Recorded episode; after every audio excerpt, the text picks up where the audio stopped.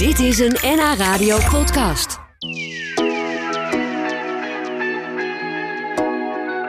Het is de week van 4 en 5 mei van de dodenherdenking en bevrijdingsdag. En dat is altijd een periode waarin we natuurlijk veel aandacht besteden aan de Tweede Wereldoorlog.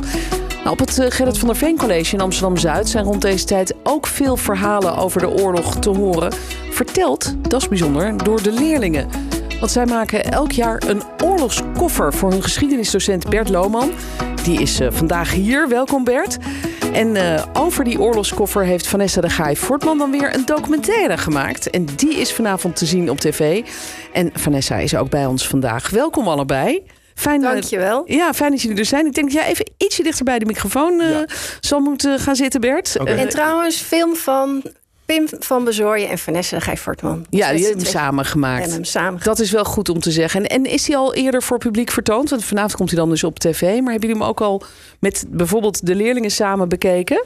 Ja, hij is in de, bij ons op school. Heeft hij een uh, uh, officiële preview gehad in de aula. Uh, waar de betreffende leerlingen ook, eh, die in, de, in die docu voorkomen... Uh, vooraan in de zaal zaten. En uh, geïnteresseerde docenten en, zo, en uh, ja, wij uiteraard. Ehm, ja, dat was de eerste vertoning. Ja. En daarna is hij.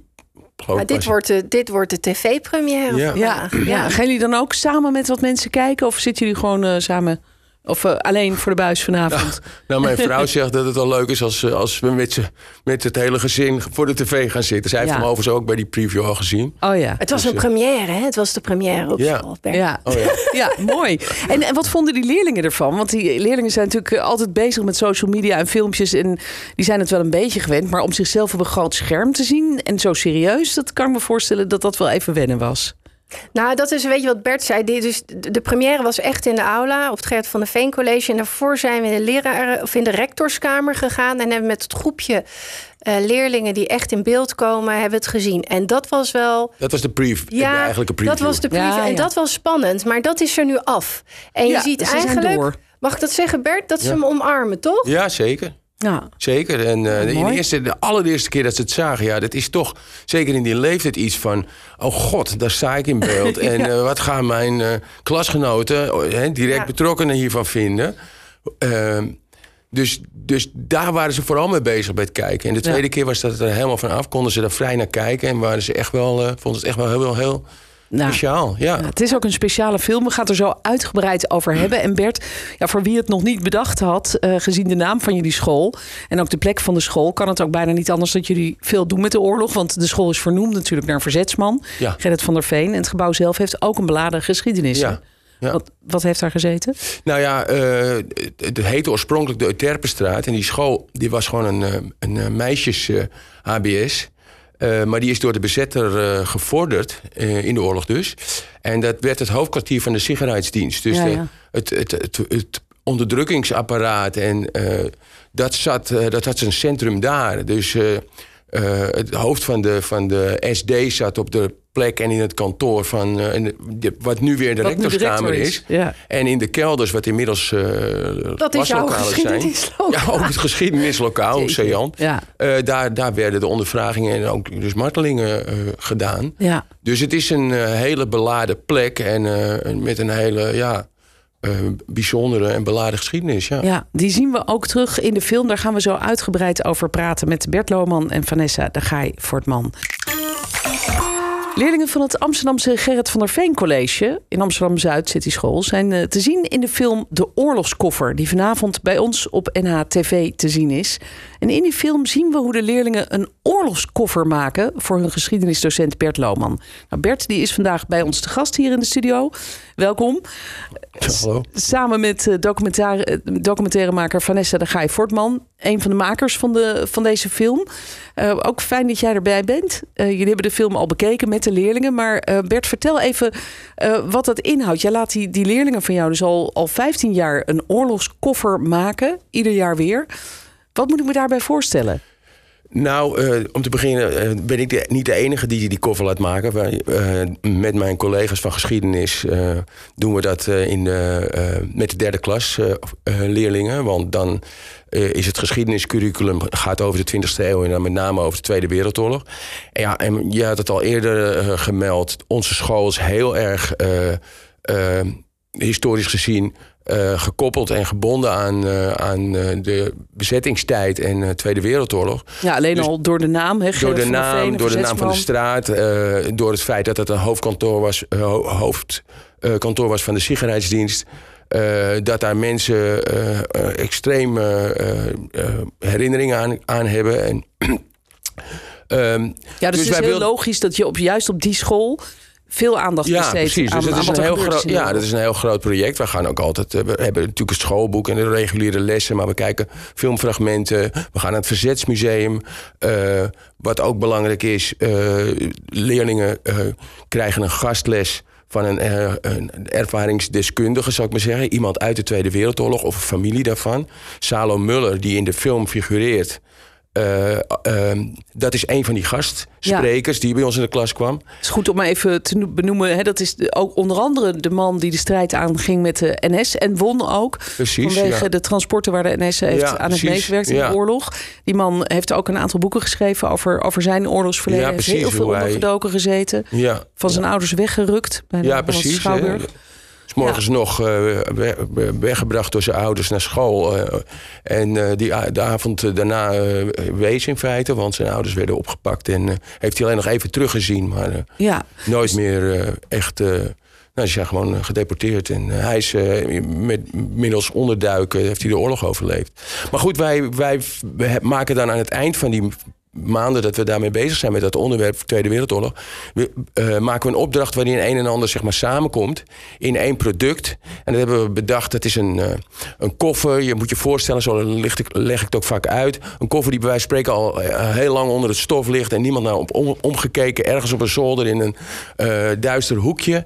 En daar in die koffer, als je die openmaakt, vind je van alles. En dat al die dingen bij elkaar, plus een tekstdocument die ze dan ook moeten schrijven, dat wekt één leven uit bezet uh, Nederland uh, tot, tot leven. En, ja. uh, dus elk, elke leerling maakt een koffer? individueel. En ze mogen dat zelf bedenken. Dus ze mogen een bestaand figuur of een historisch figuur kiezen. Ze mogen een familielid kiezen. Ze mogen ook zelf iemand bedenken. zolang, en daar kunnen ze dan zelf met wat ze geleerd hebben hun, hun verhaal van maken. Ja. En ja, dat levert soms hele, bijzondere, hele bijzondere resultaten op. Ja. ja, en die zien we dan in de film, Vanessa, die jij gemaakt hebt. Um, waarom wilde je daar eigenlijk die film over maken? Want ik begrijp dat je eigenlijk bezig was ook weer met Salo Muller. Klopt, we, waren, we wouden eigenlijk Salo's strijd volgen in Duitsland. Dat, dat liep anders. Hè. We kregen COVID en in die zin uh, ja, belemmerde dat voor Salo ook om, om die strijd daar aan te gaan. En um, toen dachten we, gaan Salo volgen. Want hij, hij, hij houdt gastlessen, geeft hij op basisscholen, op middelbare scholen. En toen dachten we, nou ja, laten we kijken wat een geschikte school is om hem te volgen. En toen um, hebben we Bert ontmoet. Ja, en toen was toen, toen zagen Pim en ik, uh, uh, co-maker, eigenlijk meteen... ze zijn hier met een ontzettend bijzonder project bezig. Hier willen we het licht op laten schijnen. En toen hebben we heel snel die beslissing uh, gemaakt om... Um, om om eigenlijk die kinderen te interviewen ja. over hun oorlogskoffer. Ja, en Salo Muller speelt toch ook weer een rol in Zeker. de film? Zeker, hij is de motor. En het begint ook eigenlijk, is wel bijzonder, ook nu uh, het weer morgen 4 mei is. We, we hebben hem gefilmd in 2021 op de Dam. Als hij daar samen met zijn kleindochter een krans... Uh, legt. En um, hij is ook letterlijk, hij is de motor van de film, maar is ook voor Pim en mij de motor geweest. En ja. um, het mooie is dat je toch in die film ziet dat ergens lijkt het of er een soort stokje wordt overgedragen. En de, het is ook in die zin een hoopvolle film, is dat je ziet dat die leerlingen zich ontzettend goed kunnen uh, inleven. In Salo's verhaal. Ehm, en daar ook op reflecteren. Maar dat komt door de oorlogskoffer. Dat komt door het project van Bert. Ja, en doordat ze er zelf al zo bewust mee bezig zijn. Van goh, wat, wat ga ik in die koffer doen? Welk verhaal kan daarin en wat hoort daarbij? Hoe Want- was, ja, en hoe was het in die bezettingsperiode? Want Ja. daar is die eh, koffer wel heel erg op gericht. Ja, en er komen toch ook wel eh, familieverhalen eh, uit naar voren. Waarvan je eigenlijk ziet dat het de tweede generatie in die zin soms overslaat.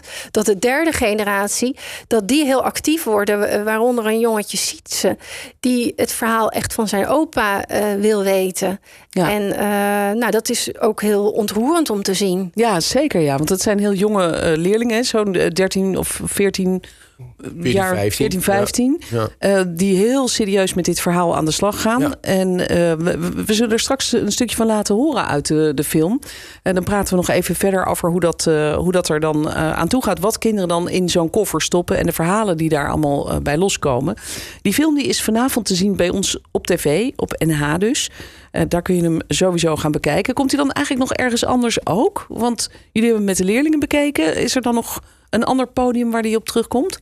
Nou, eh, Holland Festival, hè Bert? Dus de, Ja. Bert beter dan ik. Ja. Ehm, nou ja, via via is, ehm, ehm, is, de, is de, de documentaire ook een, ehm, een, een klein onderdeel geworden van een, of een, bijonderdeel zou je moeten zeggen, van een programma-onderdeel dat al in het Holland Festival was gepland. En dat, vindt, dat heet dan eh, Disintegration Loops eh, voor je Euterpenstraat. En dat zegt het al. Die, eh, het gaat over de straat waar onze school aan ligt. En die geherdoopt is in de Gerrit van de Veenstraat. En dat, het, dat woord Euterpenstraat zegt al van... hé, hey, dat gaat al over iets van de oorlog. Ja. Het is een meditatief concert in, in, in- van het, Gerrit, van het eh, Holland Festival. Letterlijk voor onze school wordt een orkest eh, Oh. eh, eh, opge, eh, opgetuigd. Een grote tent neergezet. De straat wordt, als alles goed is, eh, afgezet. Je loopt er naartoe. Ehm, Voor iedereen toegankelijk. Voor iedereen toegankelijk. Eh, er wordt een, eh, een concert gedaan, er worden liederen gezongen, er worden eh, mensen eh, houden korte toespraken uit de buurt, oude mensen. Dat is wat ik ervan weet. En parallel daaraan, of eigenlijk voorafgaand en na afloop, wordt twee keer de documentaire in de school bij ons, in die aula weer, eh, gepresenteerd. Zo hé. Nou, Ja. bijzonder. Praat nog eventjes verder vandaag met eh, geschiedenisdocent Bert Lohman van het Amsterdamse Gerrit van der Veen College en met documentairemaker Vanessa de Gaai Fortman. Zij maakte een documentaire die vanavond te zien is bij ons op tv. De oorlogskoffer heet die. En die gaat over het project van Bert en zijn collega's. Waarbij ze ieder jaar de leerlingen van de school een oorlogskoffer laten maken.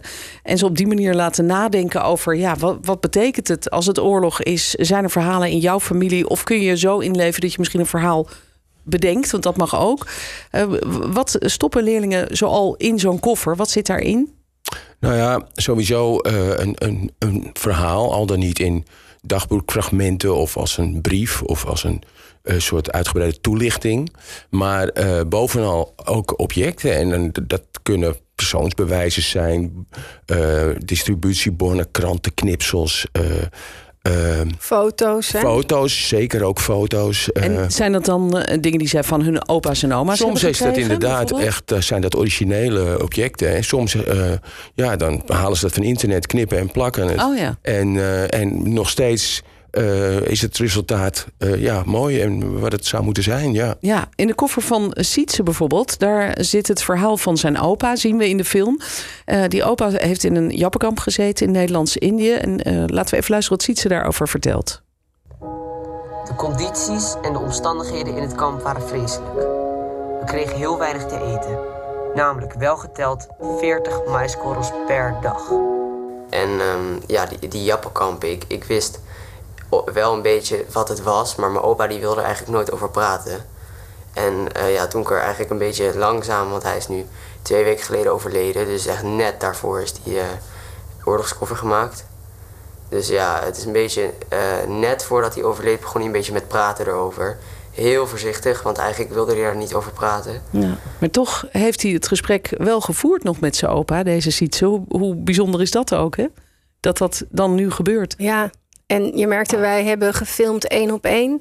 Dus het was een hele veilige omgeving. Maar je merkte ook wel, dat was ook, de, ook wel de credits van Bert. Dus er is een hele veilige omgeving is dat project gemaakt. Dus de, de leerlingen vertrouwden ons eigenlijk omdat ze Bert vertrouwden. En uh, daar kwamen dus hele persoonlijke verhalen ja. naar voren. Ja, bijzonder verhalen uit hun eigen families of verhalen die ze nou, verzonnen hebben, maar wel met, met een enorm inlevingsvermogen. Ze hebben zich echt verplaatst in, in de tijd en in andere personen. En wat ik opmerkelijk vond, is ene Olivier. Die heeft zich verplaatst met veel gevoel voor theater in een Duitse soldaat. Als enige, denk ik, hè?